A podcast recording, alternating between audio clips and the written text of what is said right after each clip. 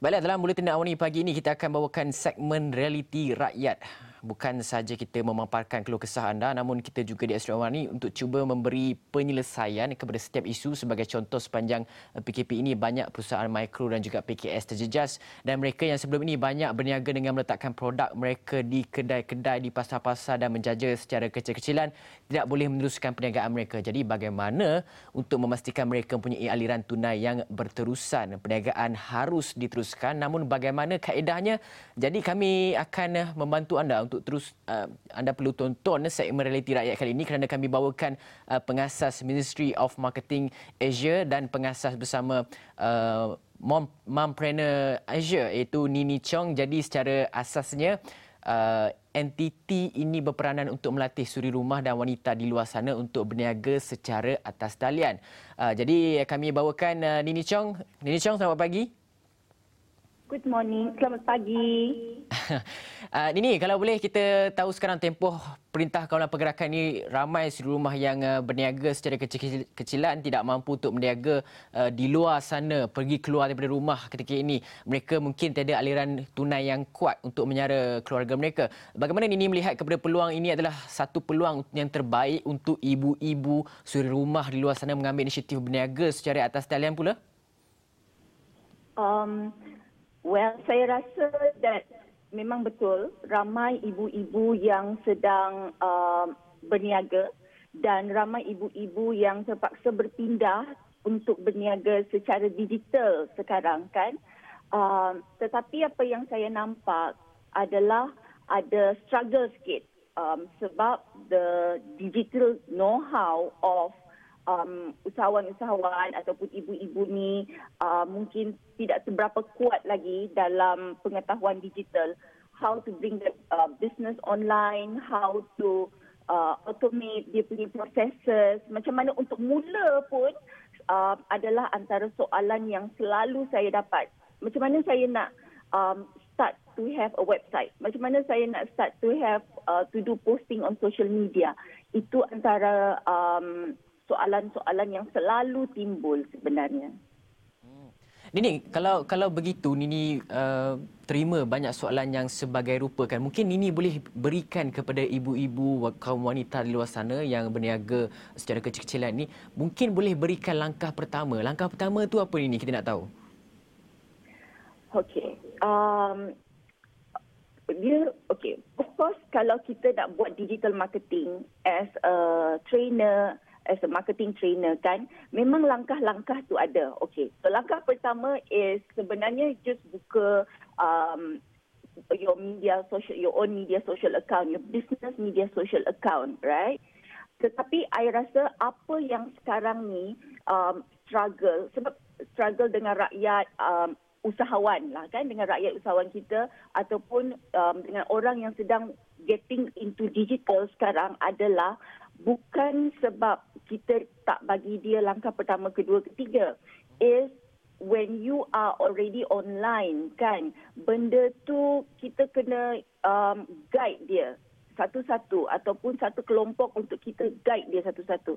So I ambil contoh ada beberapa kelompok um, ibu tunggal um, PPR yang sekarang ni I I am doing a program um, dengan tujuh orang selebriti, Celebet Scare Nama program tu is Power to Empower. Okay.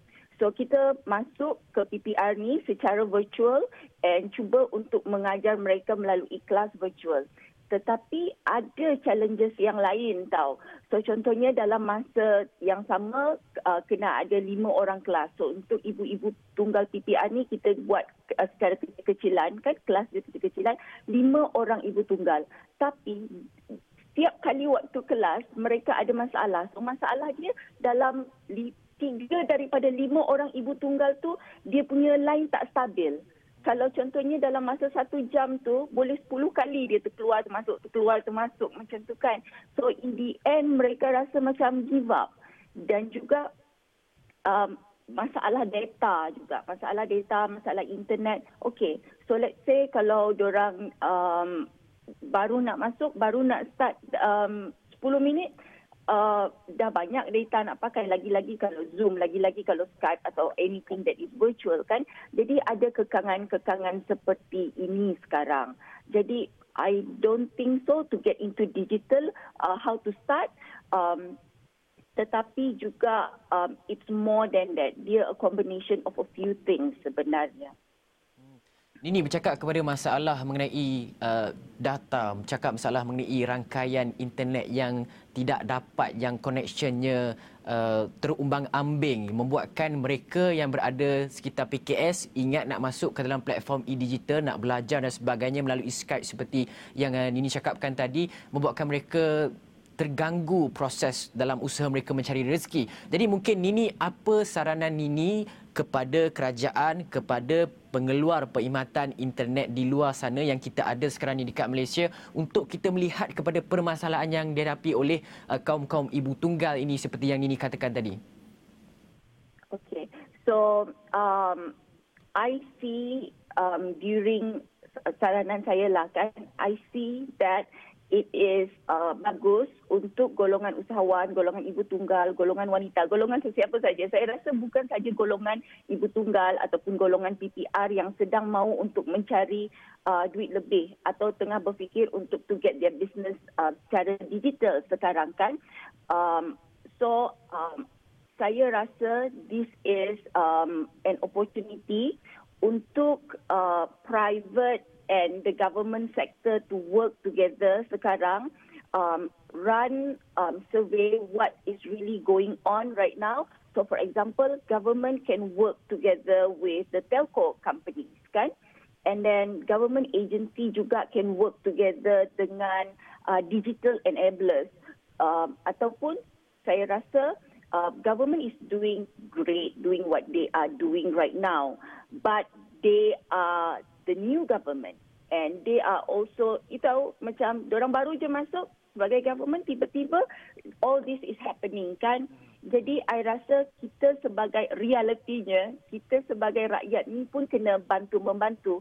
So um, for example macam saya cakap tadi uh, telco companies um, work together in collaboration dengan the government to naikkan lagi taraf um, out the quality of our internet um, connection. And juga contoh, kalau ada um, usahawan, kalau ada trainer, kalau ada um, orang yang dapat membantu sekarang ni, tech startup, right? Boleh membantu sekarang ni, I rasa it's a good time untuk kita to reach out to agency yang kita tahu. Contohnya, MDEC sedang menjalankan program-program digital kan. Jadi selepas um, bekerja sama um, bekerja sama dengan ibu-ibu tunggal ni kan kami solo masuk saja um, sebagai projek saya sedar that saya perlu keluar untuk um, reach out to agency. So I I reach out to MDEC. I reach out to MDEC. So MDEC, this is my problem right now. Um, how can we work together? How can we help this uh, single mothers to actually move on and get some income from home uh, by going digital. And MDEC jawab and MDEC sangat bekerjasama. And right now juga, for example, the fashion industry in the world kan is affected. As, uh, in Malaysia juga, kita ada banyak kita punya homegrown brand. So tiba-tiba I terfikir, right, uh, there's just so many things can do with this industry. So what I did was I came up with a uh, uh, paperwork and then I approach my creative ventures. You know what? Maybe this can actually help your entrepreneur. Let's work together. Saya rasa sekarang uh, is the time where Malaysians should come together despite your position kan sebagai um, the governing government ke rakyat ke usahawan ke NGO ke yang memerlukan ke. I rasa this is the time right now to work together um collaborative leadership that's what it's called right? To come together and see what is needed in different different levels of the community kan? Lepas tu barulah for example tadi uh, government and telco companies. I think this um to do a survey what the rakyat really needs is important and from that survey barulah uh, you know decide okay what kind of internet um, connection do we need to provide on different different levels of the community? Something like that. Ini masa yang sama juga kita nak lihat kepada PKS ni uh, kebanyakannya mereka ni takut merasa sukar untuk berhijrah kepada contoh sebelum ni sebagai seorang penjaja. Mereka nak masuk ke dalam platform-platform uh, e-dagang dan sebagainya. Mereka memikirkan soal kos itu.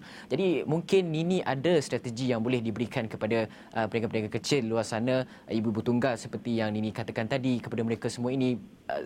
Apa jangan memikirkan soal kos ke ataupun ada strategi strategi lain yang boleh kita lihat uh, supaya mereka boleh berhijrah uh, lagipun sekarang ini macam ini cakap industri 4.0 4.0 ini sangat-sangat kita perlukan untuk meningkatkan lagi uh, tahap PKS kita ke uh, level yang lebih baharu lagi ini. Hmm, okay. Um, well, strategi yang diperlukan sebenarnya if you don't um, want to involve cost is masa. Masa and energy and plan saya rasa. So how the social media works is that it has an algorithm kan. Jadi tambah kita aktif, um, tambah kita, ad, okay, so every time we post something mengenai produk kita ke macam tu, there must be the comment section kan. So lagi banyak kali kita buat engagement dengan people who actually comment on our post yang sepat yang perlu sering lah kan. So social media ni dia tengok, okay, this user um, dia aktif ke tak? Macam mana dia punya posting punya um, pattern sekarang ni kan? So that is what I think should be done. That you know be active. And saya juga rasa that the uh, when you are active, okay, the more um, leads you will get. Maksudnya, the more positioning you akan dapat, the more customer akan nampak your brand kan.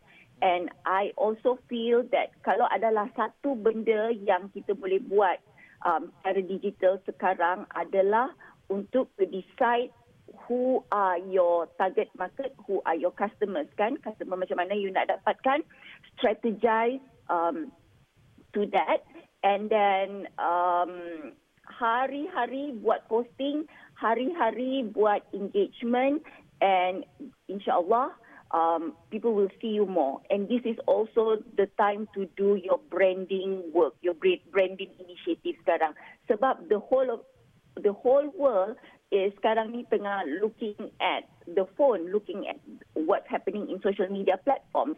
So semua mata sudah di situ and I think it's a good time for us to do our own personal and business branding sekarang ini. So digital and business footprint is very important. Nini, kita tak banyak masa tetapi saya nak tanyakan kepada anda sebab ramai rakan-rakan niaga uh, peniaga PKS dan sebagainya menyatakan bahawa bulan Ramadan Raya musim inilah waktu mereka nak mengauk keuntungan yang berlipat kali ganda untuk mereka boleh uh, sustain dalam beberapa uh, bulan ini. Jadi mungkin ada perkara-perkara yang mungkin uh, kita boleh lakukan yang daripada Nini sendiri apa perkara yang peniaga-peniaga uh, khususnya yang uh, B40 PKS ini perlu ambil peluang musim Ramadan musim raya ini dalam dalam usaha mereka nak capai keuntungan maksima ini? Okey. Uh, ya, yeah. saya rasa kalau you nak berniaga untuk bulan puasa, sekaranglah masanya untuk you decide. Okey, apa barang yang you nak jual? Lepas tu create your social media page. Create your social media page mulai daripada sekarang ni you tengah buat preparation tu ambil gambar, ambil video uh, dari rumah and you know keep on posting on your Facebook page. And sekarang ni kita punya digital audience kan sangat suka benda-benda yang uh, kreatif ataupun video ada engagement kan. So, you know, you boleh buat live classes, you tengah buat kuis seri muka. Ataupun you boleh buat live classes, you tengah buat jom martabak yang macam selalu dekat bazar Ramadan tu. Just to create excitement sekarang ni. And um, you sebenarnya boleh okay, so katakan uh, you akan mula berniaga pukul 2 petang untuk orang berbuka puasa. Pagi tu atau hari sebelum tu you dah post out your menu and berapa limited you know all that. I think it's um active um active in digital social platform. But i would suggest also another um again, you know, that this is a way for the government to work in collaboration dengan the tech businesses and also dengan usahawan-usahawan kecil ni. So we can do a platform kan sekarang ini. We can do so I work together dengan e-petani. So e-petani is a platform that we started on the 29th of March kan. So apa kami buat is melalui e-petani, this is for example untuk bulan Ramadan ya. Apa yang kami buat untuk e-petani is we uh, provide a platform and platform dia sangat senang pun daripada Facebook and ada uh, store hub maksud dia uh, an e-commerce website yang sangat senang but the um, Facebook played a big role.